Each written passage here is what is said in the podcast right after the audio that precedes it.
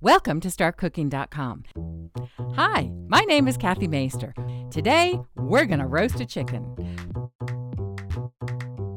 Buy a chicken with a thermometer already stuck in it. You'll also need a roasting pan with a rack.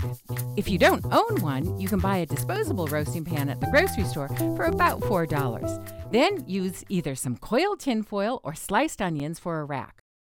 If you're using a disposable pan, set it on a baking sheet with sides. It will give it more stability lifting it in and out of the oven. Preheat the oven to 400 degrees. Check the label on the package of the chicken to see how much it weighs. A 5 to 6 pound chicken will take about an hour and three quarters to 2 hours to cook, and a 6 to 8 pound chicken will take about 2 to 2 and a quarter hours to cook. Using kitchen shears, unwrap the chicken in the sink so the juices don't get all over the counter. Since all bacteria gets destroyed in the cooking process, it really isn't necessary to rinse raw poultry before cooking it. Okay, here comes the icky part. We need to remove the innards, which are called the giblets. They're wrapped in paper and stuffed in the cavity of the chicken. They're used by some people to make gravy, but I don't even like to look at them.